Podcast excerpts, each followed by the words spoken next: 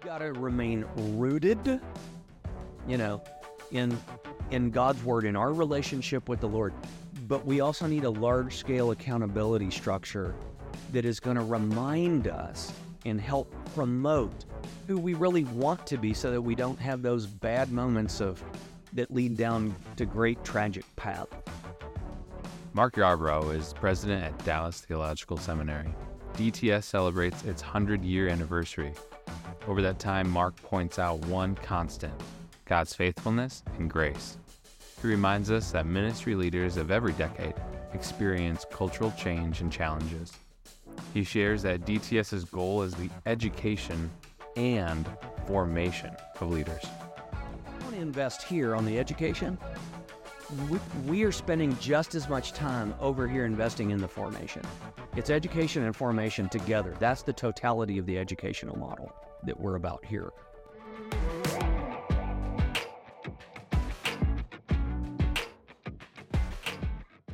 Well, Dr. Mark Yarbrough, president of Dallas Theological Seminary and a good friend of ECFA. Hey, it's good to have you here on the ECFA podcast today. It is an honor to be here. I'm looking forward to this. Had it on the schedule for a while, so uh, always good to chat. You know, schedule's finally cooperated with us. so no, we we appreciate that sincerely. We know you have a lot of places that you could be, but that you would spend some time with us. We we appreciate and just so appreciate our, our partnership with uh, DTS having the the unique distinction as being a charter member of ECFA. So we're so grateful for that legacy and partnership. Yeah, it's been part of our heartbeat for a long time. So thank you guys for who you are and what you do, and we're all in it together. So uh, thanks. That's right. That's right. Well, hey, speaking of speaking of legacy, uh, you know, I, I just love so much of your leadership story. You know, being someone who uh, years ago was was a student now at the uh, institution where you have the privilege of serving as president. So this is the ECFA behind the seal podcast. We just want to go a little bit behind the scenes with you. What is that like uh, today, serving as a president of a, an institution where you once were a student? Well, it's fun. I mean, there's always unique things that probably come with that. Um, I've had an interesting uh, progression here at the school because, as you mentioned, you know, a student in the 90s. And um, that means that you have profs that when you come back from an employment standpoint and you teach alongside of or work with, and then as I uh, moved into some different roles, uh, so I served as the VP for academics for a while uh, before I moved into the presidency. So the reason I'm saying all that is that you have different relationships with people and um, you know you meet some of them and I, I always say this some of them will always be my profs. It's hard not to call them that isn't it? That's right yeah and we've had and i mean this is a good thing um, yeah. we've been really blessed with longevity at dallas seminary. We're getting ready to celebrate our 100th year uh, congratulations four yeah. so you know i always still around campus i'm like you get one of these so we want to you know, celebrate the goodness of God and His faithfulness. But we've also had, and the Lord has blessed in so many ways, we've had uh, profs with great longevity. We've had profs that taught here for 40, 50, 60 years. Wow. And wow. So, you know, there's probably a couple individuals uh, that have, even in recent years, gone on to glory. But yeah. uh, even after retirement, served in an adjunct capacity for years and years and years. So we've been blessed with longevity. And um, so it's been a real honor to to be here to engage with individuals that I have just watched walk the same way for a long time. And the older I get, the more I greatly appreciate that characteristic about someone that they don't leave when things get tough. Um, it's not. It's so easy to quickly just flee to another something, maybe even a position in ministry, and and uh, we've been real blessed with individuals that said, This is where the Lord's planted me. There are no perfect places. We all know that. But this is where the Lord's planted me. And because of that, there's been this, this, uh, this faithfulness of individuals that have done life together. I think that honors, you know, I, I think that honors Christian community in general when there are names and faces that have been around a long time. So well, anyway, to answer your question, it's it's been wonderful. It's been unique. Uh, it has not been problematic in the in the least. You know, I myself have now been at the seminary from even an employment standpoint since 2001. So I tell everybody that once you cross over 20 years anywhere, you officially get branded a uh, relic. So I've you're a fixture. I'm a fixture. I'm a relic. there you go. Yeah. No, I appreciate that. I appreciate so much of what you shared too, and just uh, yeah, bringing that testimony of longevity and those that have served so faithfully. I mean, that's a great segue into a lot of the conversation I know we want to have today. Sure. Just around healthy leadership, leadership integrity, and been having a number of those conversations and looking to have looking forward to having your perspective, um, you know, on that today. That's great. And congratulations We're... too, hundred years. That is yeah. incredible. Yeah, that's uh, as we say here on a regular basis. The only answer to that is to God be the glory. That's right. Um, so we'll get to reminisce a little bit, look back. You know, every every ministry, every organization, every school uh, has a story, and um, if we're still alive and kicking, it's the story of God's faithfulness, right? And so we're going to have an opportunity to certainly do that, to look back at. Uh, we've got stories just like everybody else of of the early years and when we started uh, a very uh, visionary leader by the name of Lewis Sperry Chafer that started Dallas Seminary in 1924. And it's a fascinating account of how that all happened. But my point is, is that as we look back over 100 years, ultimately, it's it is a story of God's grace. I mean, it's one after another. You know, we had a challenge, we had a problem, we had a uh, a need, and whatever it is, it's this story of God's working through this place called Dallas Seminary. So it's it provides us an opportunity to look back, but a centennial also provides us an opportunity to look forward. If the Lord tarries, and we pray He does not. I mean, I always that's always my caveat. You know, we, we live sure. on a regular basis of Maranatha, come quickly, Lord Jesus. Yeah. But um, until that time, we are called to be faithful, and that's what we want to do. So we're preparing for another hundred years. We're preparing um, for Lord, if uh, you continue to move us forward, we want to be ready and faithful. So it's a time for us to look backwards and forward at the same moment. That's what a centennial allows you to do. And actually, I think that's kind of a characteristic that we ought to live in on a regular basis. Scripture talks regularly about what I call the theology of remembrance. You know, it's looking back. You know, that word is used in the Old Testament over and over and over again of remember. Don't forget you know, pile up rocks, have an Ebenezer, right? Where you can look back and remember, hey, this is where the Lord fought for me here. And what that does, that should motivate us as we look into the future. If I've trusted Him in the past, it means I can trust Him with whatever comes my way in the days ahead. And that's part of our heartbeat here at the seminary as we celebrate the centennial, but ultimately as we really revel in every day that He gives us to serve Him. Amen. Amen. No, that's such wisdom about those reflections, looking back, dreaming, praying, discerning what's what's sort of ahead. I couldn't also pass up though the opportunity to ask you to what is it like to lead into in days like today? Um, you know, I know the Lord's really blessing there at Dallas Seminary, um, but you know, across the landscape of many different ministries, but in particular, you know, Christian higher education institutions. Yeah. Uh, not easy times. So, can you give us just some insights into uh, what it's like to lead through some of the challenge today? You know, way culture shifting, demographic changes, economic uncertainty, just all those things. Give us uh, a little bit of your take on what is it like to lead today. You know, I have this discussion a lot, and there is no doubt that when you look back over the last five year window, certainly from a Western perspective as it relates to, in our particular environment, graduate level theological education as a seminary. Um, and there are unique things that we can point to, right? I mean, so I came into the presidency. Um, we had we had the best plans of the transition. My uh, my predecessor that I worked for and under for 20 plus years, Mark Bailey, served as president um, really from 2001 up to 2020. And so we had all of these uh, big transitions that were, you know, how we were going to we had metaphors. We're preachers at heart, right? So we had these metaphors of the baton was going to, you know, you know, there's that one part of the track where the runners in a relay race they kind of run together. You know that moment, and then the baton. It sounds good, doesn't it? It's real preachy. It does. And uh, then COVID hit, and then we changed our metaphor where Dr. Bailey took the baton, he threw it up in the air. I was going to say, where did he throw it? Yeah. Right. Yeah. I mean, it was just an Yeah. interesting time. So here's my point COVID for every one of us uh, was unique. I have my own COVID stories. I was in Israel. I got quarantined at a hotel. I was. I had a two bus trip that I was leading when the world stopped spinning around March 15th. And so my transition into the presidency was really supposed to be July 1, and that was our technical date.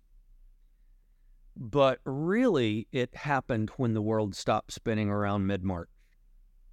He knew, and I knew as we were in transition, that there could not be a confusion of a singular voice that needed to be utilized just for communication purposes.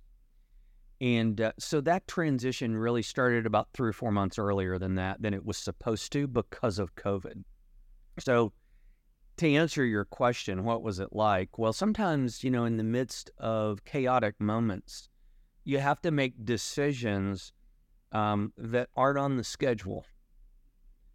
And that was one thing that I learned uh, very significantly through there. And the Lord blessed that we were very transparent in talking and communicating and over communicating.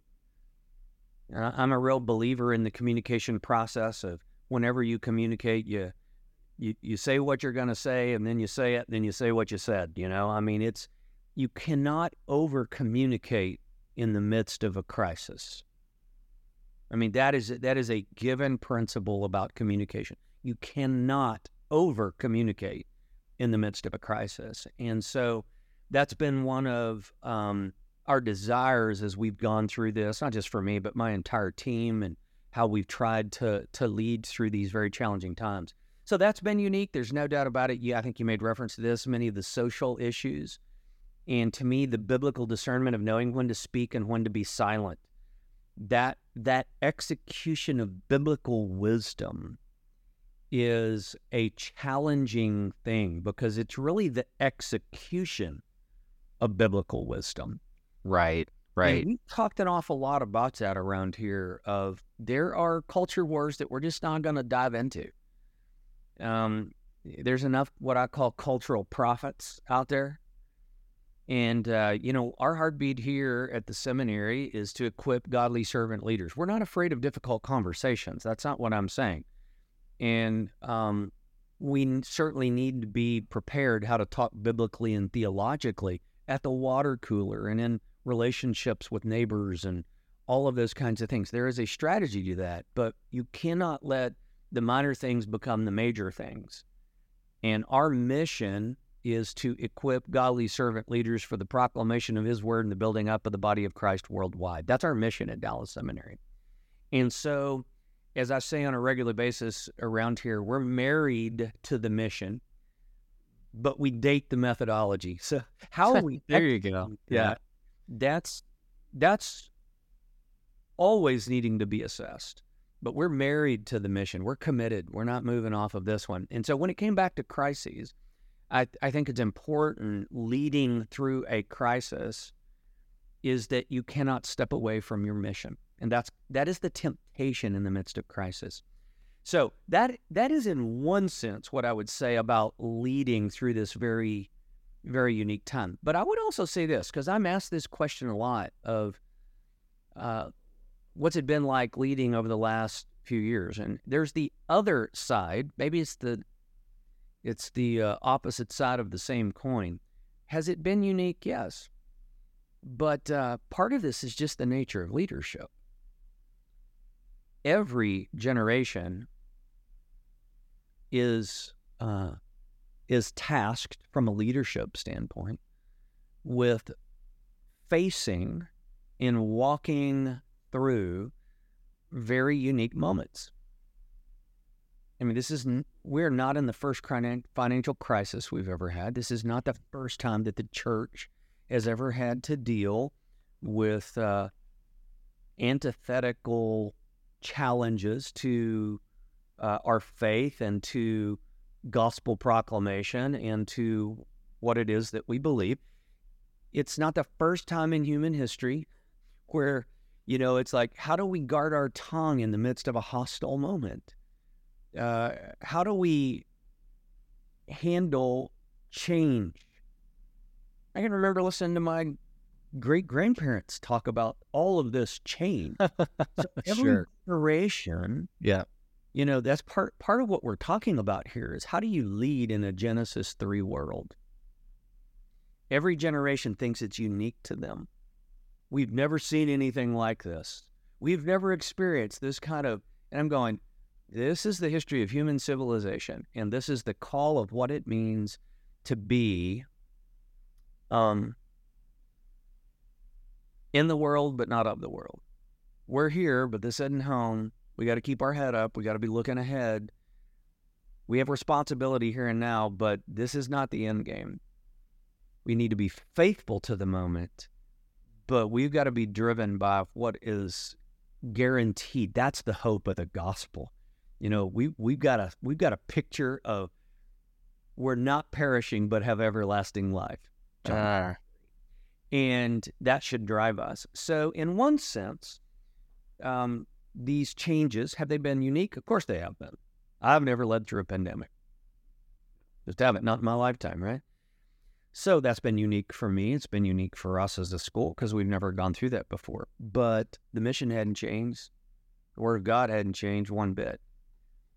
And so we're going to let the major things be the major things. We're going to keep executing our mission realize that others have weathered change before, even in terms of the Christian community that maybe in the West feels a little more edge of persecution than we ever have. To quote my good friend Tony Evans, he says, Yeah, the Christian community in the West is realizing that it's not the home team. ah, there you go. And Yeah. We never have been the home team, biblically speaking. Our international students, uh, students that might be struggling with that in the West, a lot of our students that are from other countries and cultures that have been persecuted, you know, they just pat us on the back and say, It's okay. You you're you're now where we've always been. And we gotta all just keep coming back to the center core. We're here to equip godly servant leaders and to be anchored in the immovable word of God. So that's what we're about. So it's maybe two answers for your great okay. question. Yeah, there's some unique things, and I could talk about four or five of those that were unique. But there's the other side of this of saying, this is just what it means to lead in a Genesis 3 world. So there you go. Absolutely. Very good. Very good. No, that's, I just think some great perspective, uh, great perspective for all of us, you know, as we're considering these moments. Yeah, well said. And, and some great advice too, just around staying focused, communication. I mean, those are some, some really good ongoing uh, leadership lessons for us. I'll tell you, um, just as I mentioned too, you know, in this particular season, speaking of seasons um, that we're in, um, say even here at ECFA, Mark, we've been having these conversations, bringing in, gosh, some just great voices, thinkers on this issue of leadership integrity and healthy leadership. And I think especially as we we do assess kind of the the moment and the time that we're in. I mean, yes, it's sort of always been it's always been important Sure. for sure but like in this moment how do we as a as a community really come around and be more intentional and i know last time you and i were together i wrote this down you you made this statement that i want to ask you about you said leadership health and financial accountability are hand in glove Yeah. hand in glove so anyway I, I don't know if that's a quote you will still claim but if you do i would love for you to unpack that for us because it relates so much to i think a real sense amongst the ecfa community right now Yeah. Yeah, I do still claim it because I really do believe it. And in part, that is what ECFA is about, right? I mean, I think that would be a statement that you guys could probably grab Mhm. hold and claim. And it's that hand and glove. It's, you know, and the reason I think I said that, not re- not uh, remembering the full context of our previous discussion we were having, but um, you know, we live unfortunately in a world um, that is just marred by churches or ministries that have fallen, either a moral failure of the leader or senior leaders, um, moral failure regarding finances. I mean, you know, if we would never want to do that, but well, I mean, just off the top of my head, and I know you could do the same thing of, well, we could list uh, tragedies that are blemishes on the church at large of scams that have occurred or, you know, um, theft, uh, lack of transparency is really what it was. Honestly, lack of accountability. It's a stewardship issue.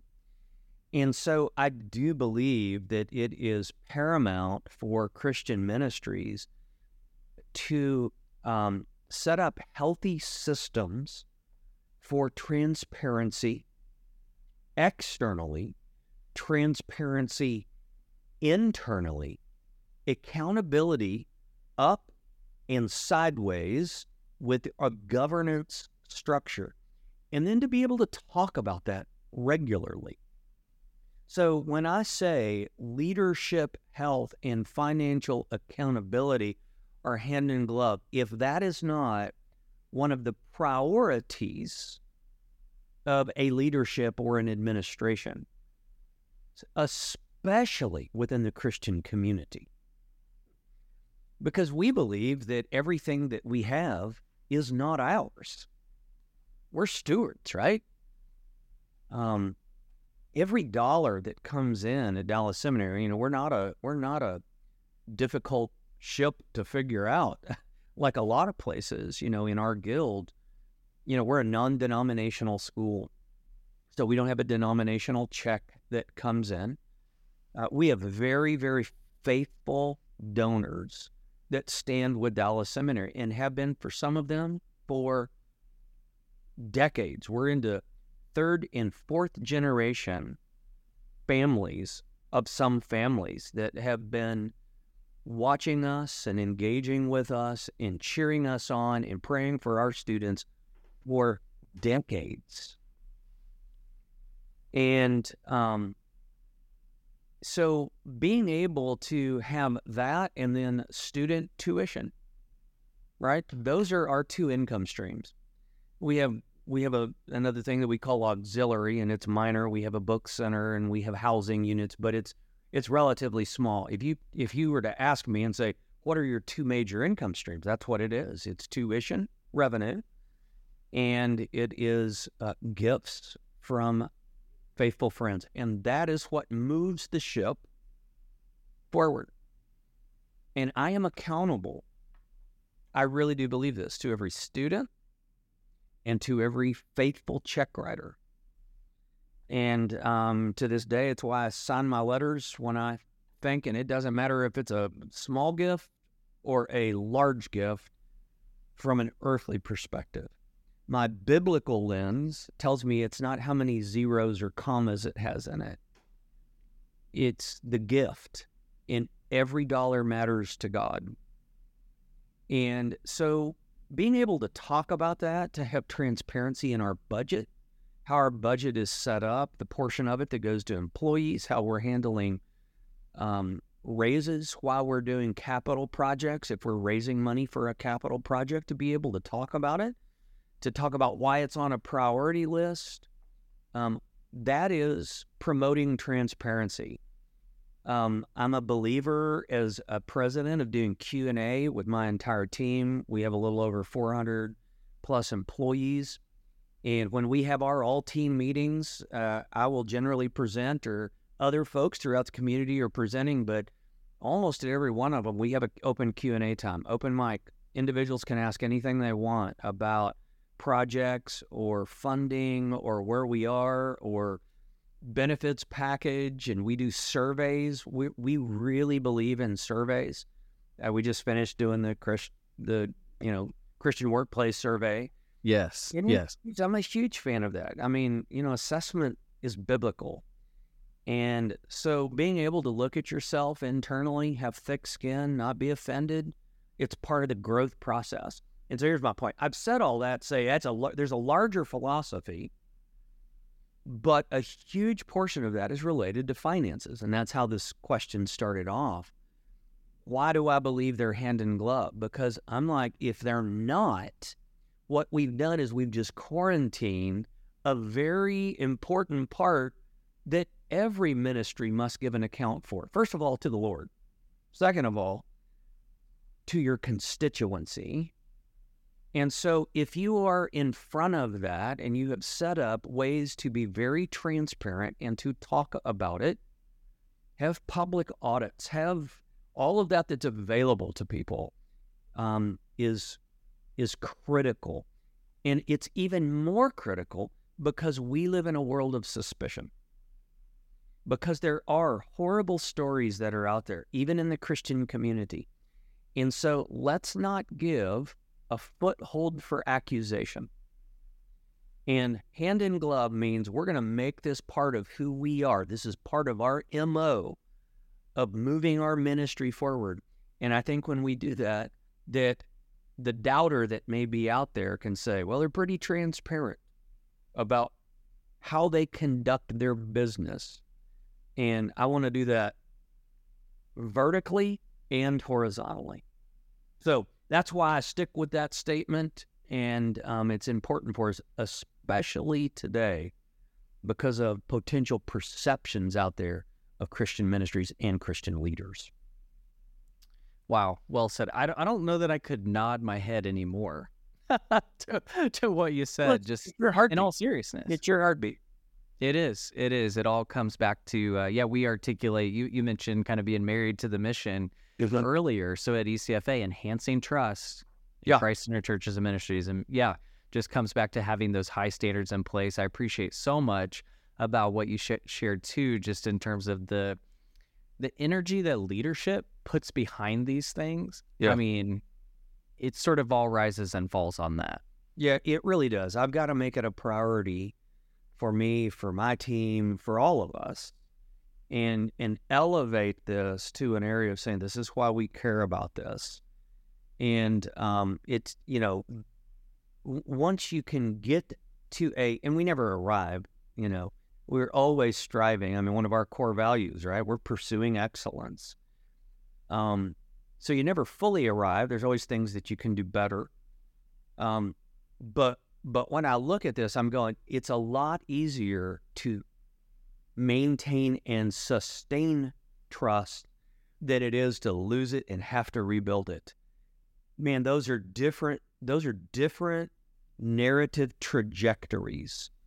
And so we are focused on maintaining and sustaining trust with financial accountability once you lose it, man, you got to do a lot of work to go back and rebuild it. And um, so that's my word of encouragement to anybody or any ministry that I uh, work or can encourage, consult with is that where are you on that trajectory? Are, are you rebuilding because there was an issue? Or, or are you there? If you're there, make it a core value so that you can keep that train moving forward. Yeah, what do they say? It's trust is gained in drops, lost in Right. bucket. There you go, man. That's Yeah. We all know how it works, and it is so true. That's not that's not just an old adage. That is a reality of life, and anybody in leadership knows it. Yeah, for sure.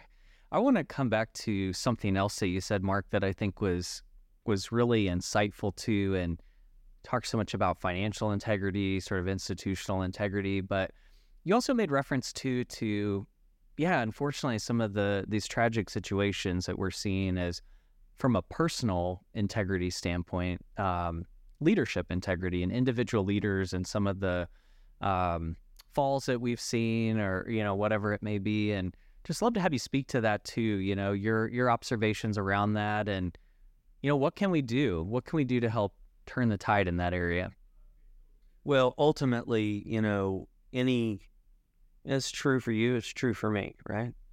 Is that it's always the heart of the leader.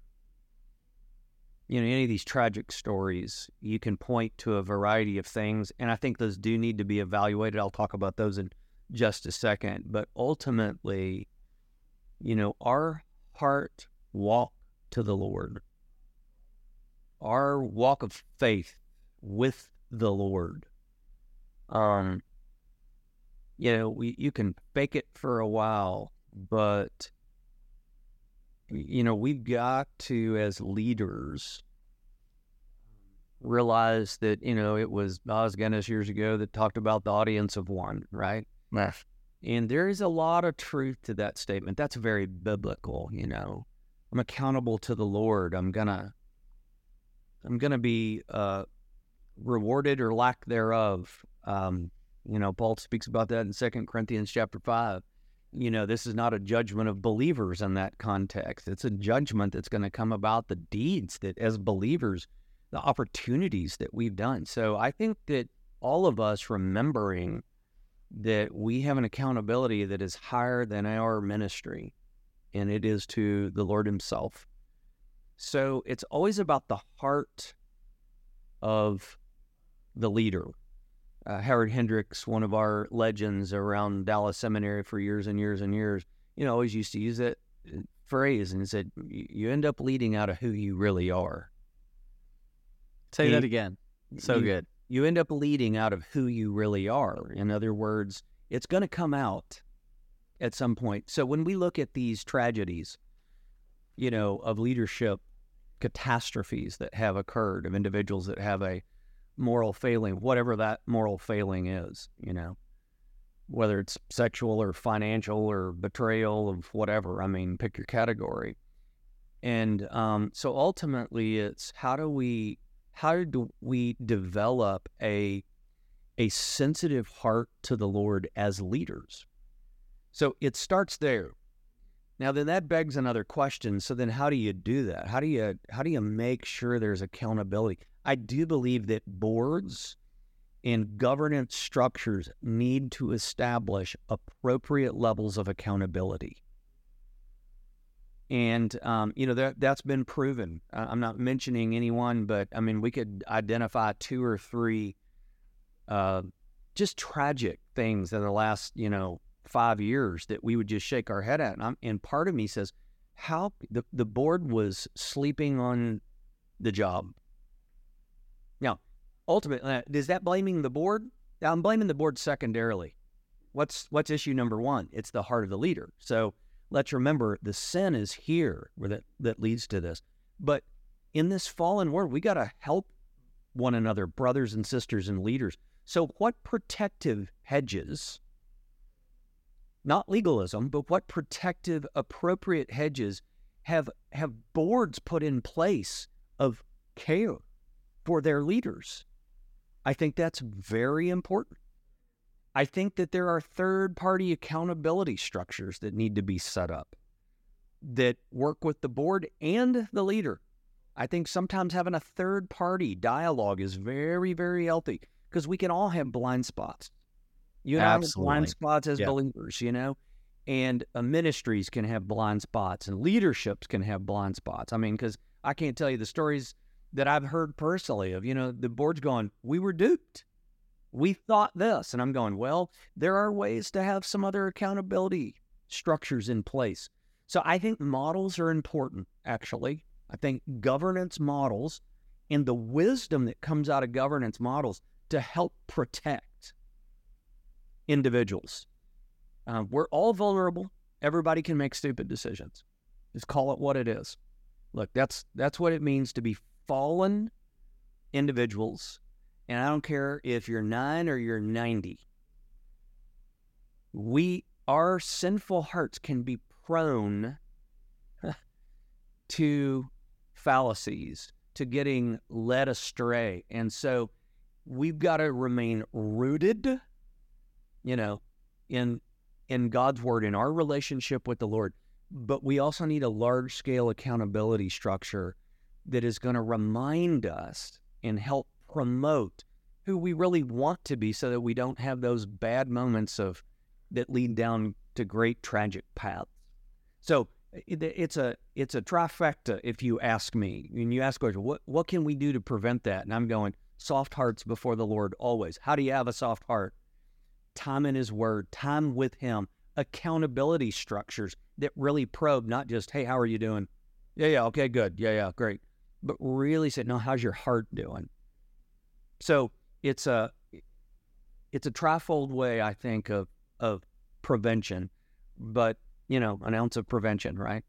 As That's right. Old adage goes. That's right. Some just I can't even use the right adjective. I don't think in terms of the key uh, insights that you just provided. Yeah, in terms of bringing in the the importance of yeah the board and their unique opportunity that they have to help influence. Uh, I love the word that you use there to care. I think because that accountability really has to come from that place, mm-hmm. you know, of care. And yeah, I'd be curious to even just sort of double click into that a little bit. And um, when you think about that relationship of what that would look like, in order for that, uh, what you just described is, I think, the almost epitome of health in some yeah. ways. Uh-huh. And, but it really relies so much, I think, on the relationship. There's a relationship that would have to exist between like the leader, the board, perhaps that outside group, as you mentioned, what do you think is the key in terms of the right kind of relationship for that really healthy form of support and accountability to exist? I think the relationship between any key leader and their board is just critical. And unfortunately, there's a lot of that that can be challenging at the very beginning. And you know, to me, it's like if I this is a bad analogy, so forgive me in advance. Every analogy breaks down. You know, it's kind of like, you know, on the front end of it. Uh, so I've had, I've got four kids, and uh, they're all in their you know twenties now, and one's married. But back in the day, negotiating the relationship that I had with my kids in helping them buy a car, it it was very important to establish the rules and the healthy relationship from the beginning. If you're you are three years down the road and there's a crisis, and then you're having to create things on the fly, it's very difficult. Does that make sense? If you're, totally. you're establishing the rules yeah. after the game has already started, it's a challenge. So I do think one of the things that if I'm talking with a board or individuals going in, I even say this to the individual: if the board doesn't have it, promote it. There you go. I think that's a sign of a healthy leader that says, hey, guys, uh, I don't think I'm vulnerable in these areas. I think it protects you, it protects me, and it protects the ministry. So let's set up accountability issues. You know, at any moment, my and I want this. You know, my IT can do a purge through my computer and my phone. I want them to see everything. I had nothing. You know, um, I want my board to be able to probe at any moment. We've got a mechanism. You know, I've got an executive coach. My executive coach can talk to my chairman of the board. Very transparent in that regard. I, that's what I call a kind of you know a third mm-hmm, party. Mm-hmm, mm-hmm. Right. I, I have right. a small group for me personally that is outside of the seminary. I need them outside of my ministry world. They're the people that have some of them have known me my entire life. And those are the ones that you know they know my vulnerabilities. And i've given them permission to if they need to make some emergency phone calls they have the right to do it. That puts a that puts a web out there that's pretty far. Yes anybody can deceive. You can't put a, a model and a protective hedge out there that's going to protect from anything if somebody wants to deceive they're going to deceive yeah absolutely and, and it's out there however there can be some good accountability structures that are out there. So, back on your question related to the board, um, I think it's a wise board that is already being proactive. I'm a believer in in rest and health. I mean, that leads to things. Um, you know, it's kind of interesting that the academic community you know, had this concept of sabbaticals. Sabbatical. Yeah. And, yeah. you know, kind of the church community embrace that. It's actually a very wise thing about what is the long term care for an employee. See, I want to have that same mentality for my team here.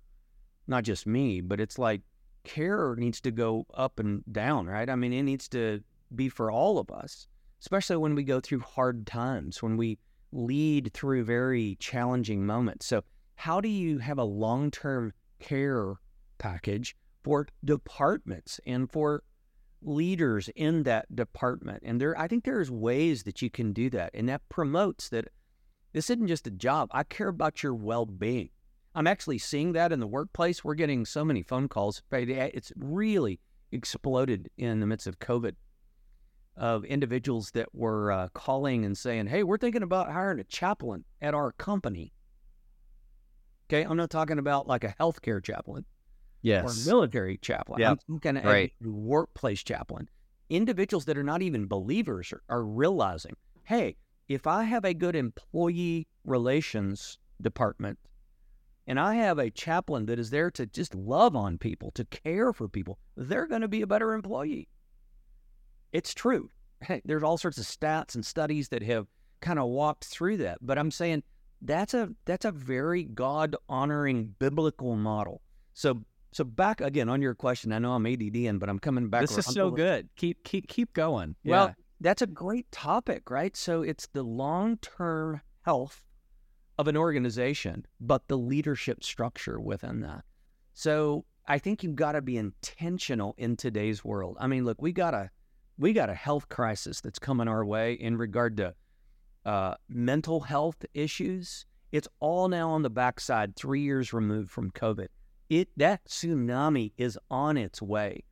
In most workplaces, and I would even argue ministries are very ill equipped for how to how to handle that. It's one of the things that we're talking about a lot in what our HR is called employee success because we really are intentional. We want employees to be successful. We want them to have ownership and buy-in, but we want to care for them and their family also. So that large scale discussion is is rearing its head everywhere. Um, savvy ministries are the ones that are going to be in front of that as opposed to behind it. When you're behind it, you realize you have a crisis. So, uh, my encouragement to anybody that might be listening to this is start start working on that rapid fire um, for educational uh, entities like a Dallas seminary. I reference the totality of the educational process.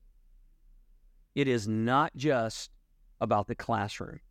I'm all about faculty and degrees and papers and curriculum and projects and all that kind of stuff. That's about what I call half of the educational process. The other half for us, if this is education, this over here is formation. And we can promote some of that, but there's another part of that that we don't promote. We don't control what happens to people when they're going through seminary, tragedies in their family, loss of a child, the death of a parent, a, uh, a financial crisis. The Lord teaches through all of these moments. So here's my point. I want to invest here on the education.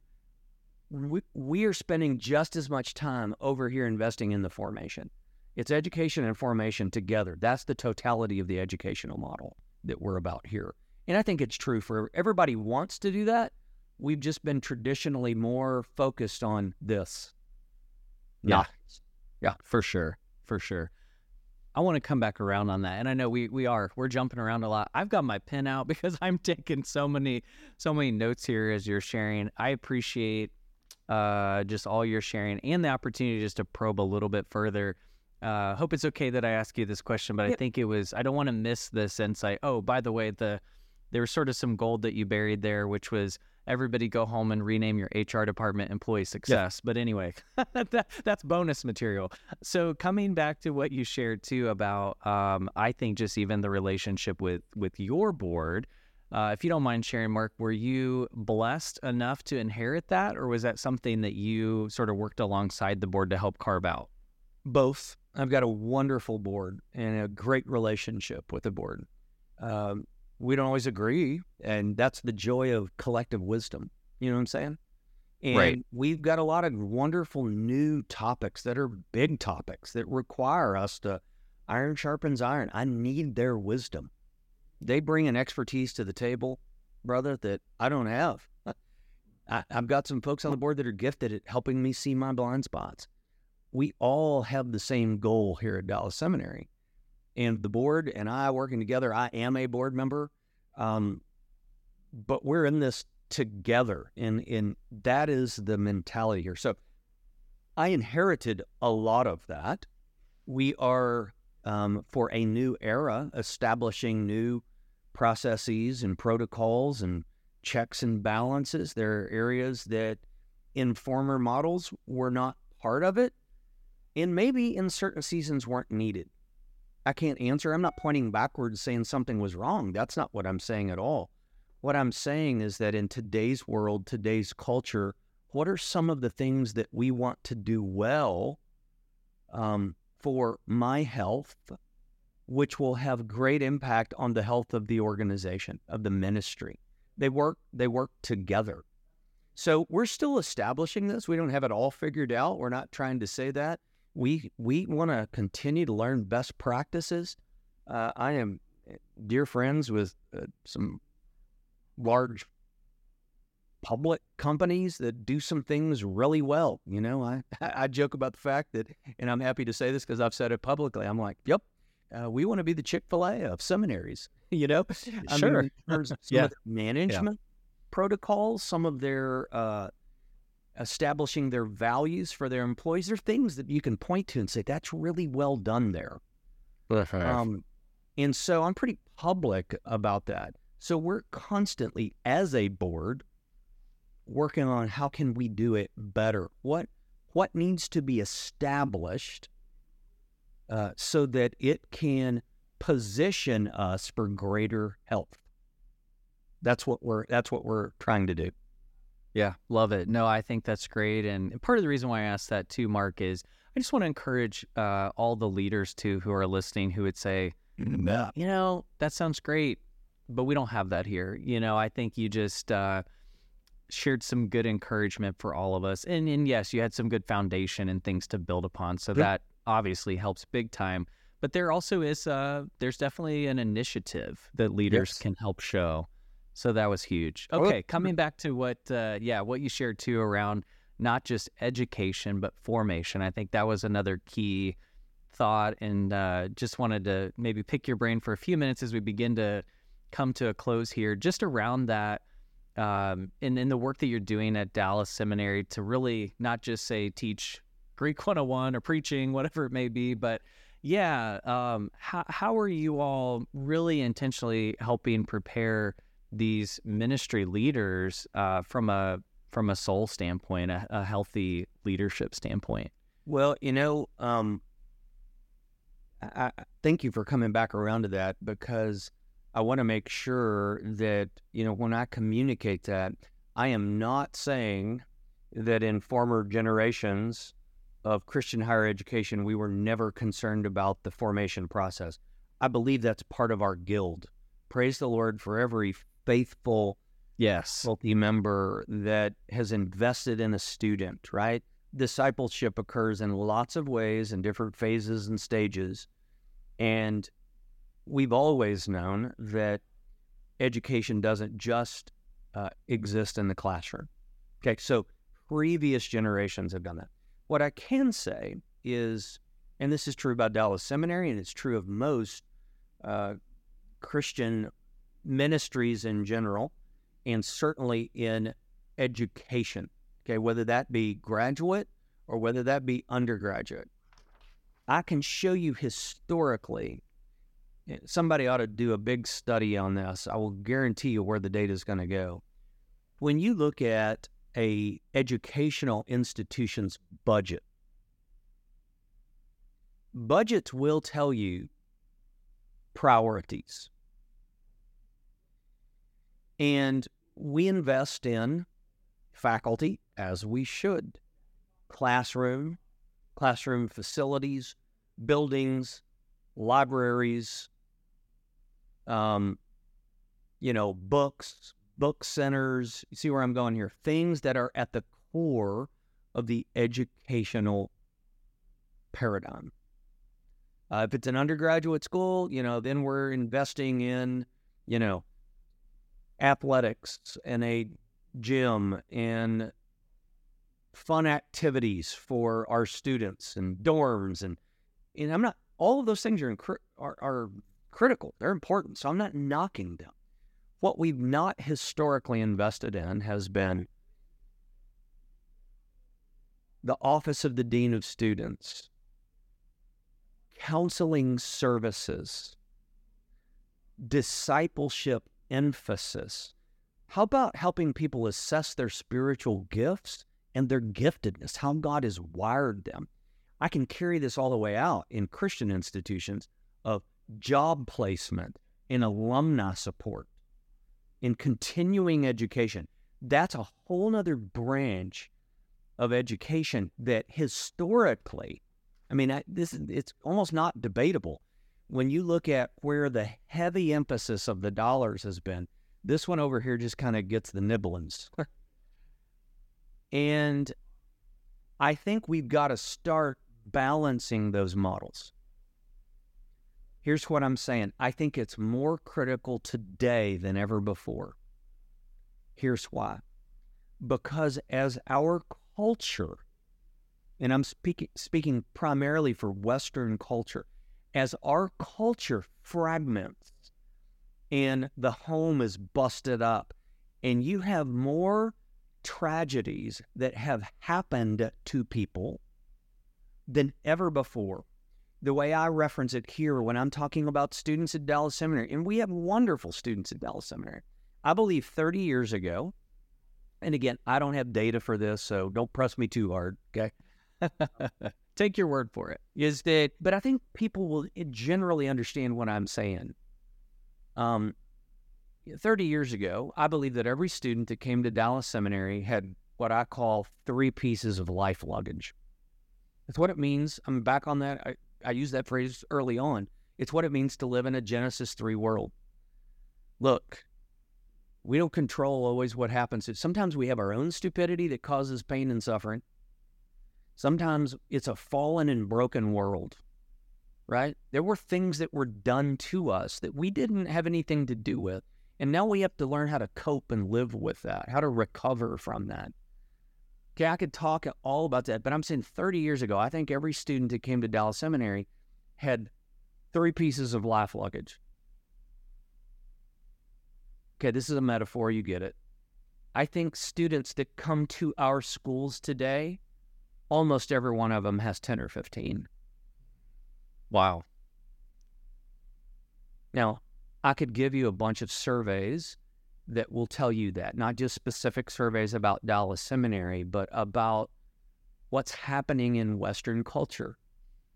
You know, that have grown up in a split home and watched their parents divorce at the age of seven in front of their eyes, that saw domestic abuse or have been abused sexually, or have gone through tragedies, that have been through addictions. They made bad, horrible decisions you, you see where I'm going here. I'm not I'm not making fun of anybody. That's not what I'm saying. Here's here's here's my argument. If what I am saying is true, and I'm telling you, when I say this in front of thousands of people, I'm watching everybody nod their heads. I watch other presidents and you know leaders are going, "I'm with you. That's so true, right there." You can debate how many pieces of luggage, but I'm telling you, it's double or triple what it was before. It's what's happening, and as the thread has unleashed the seams in Western culture is that we are responsible to help them. If we only stay over here on the education side and we send them out into the local church or into parachurch ministries or to the mission field, uh, into whatever the Lord leads them on. So we're focused on here, one of the languages that we use is that we say, we got to talk about packing and unpacking. We've got to acknowledge our life luggage that we have. Make sure we know what's in there. Let's unpack it and let's pack it back up. If we take our hurt and our pain and we give it to God and we walk through that with Him, He will redeem that pain and He'll use it for His glory. Yes. But if we suppress it and that can lead to all sorts of addictions. If we suppress that, it will rear its head out there when I am quote, quote, in ministry. So that's why this is a big deal. Education and formation have got to be viewed together, not just a big emphasis here. And yeah, we'll toss some some small things over here. We need to elevate this and see what I reference as the totality of the educational process. So when we say our job at Dallas Seminary is to equip godly servant leaders, I don't just mean with a book. I mean, it's books, but it's also about how can we have an emphasis upon the heart of the ministry leader? Let's bring these together where they should be. I think that's biblical. I can also say right now, we better start being very pragmatic on that topic. If not, it will rear its head in untold ways in the future. Yeah. Wow. No, that's so good. I appreciate that. That really weaves together, Mark, just as we come to a close here, so many of the things we, themes that we've talked about, whether those that are, you know, decades in, you know, leading ministries today, how do they stay, you know, healthy, continue on their formation journey? Those that are coming up in ministry, just affirm and appreciate all the investment that you're making there. Anything that I didn't ask, any closing thoughts, anything else kind of burning on your heart as you have this opportunity here with the ECFA community today? Yeah, I think we've kind of hit on it, brother. I really mean it. Um, you know, I just tell people all the time, and I say this to myself, and I have others that say it to me. Um, you know, let's let's stay anchored in the Word of God and have our heart soft before Him. Remember that we're here for just a little while. That's amazing how that perspective reminds us of the preciousness of these moments to be good stewards. And then the other one of those is I'm gonna take care of yourself. Um, you know, if I fall apart, I'm I'm of no value to my wife and my kids and to this beautiful team that I get to do life and lead with.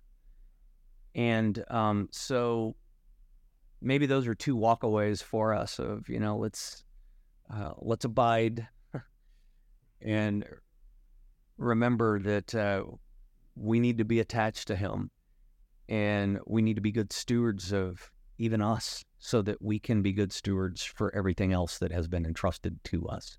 So, hey, I appreciate you, uh, Michael. Thanks for doing this. I appreciate these podcasts for all of our dear friends at the ECFA. Um, uh, thanks for uh, helping all of us, you know, keep zeroed in in that regard. And it's a privilege for all of us to get to do it together for God's good pleasure and His glory. Amen. There's a great closing charge, a real honor to get to have this time with you today, Mark. Thanks so much. Lord bless you, brother. You too. Thank you so much for listening to the Behind the Seal podcast from FA. We're thrilled to bring members like Dallas Theological Seminary to you. I'm reminded of the simplicity of following biblical truth as I listen to Mark today. When asked about cultural influences, He's not intimidated by a dialogue, but references what? Wisdom in when to speak and when not to. Do you find yourself speaking about the cultural moments and challenges more than the timeless truth of God's Word? I encourage you to consider that. I know I am. Hey, we're honored by your review and sharing of this podcast wherever you listen to your podcast. It means a lot. Hey, we hope you have a great week and we'll see you next time.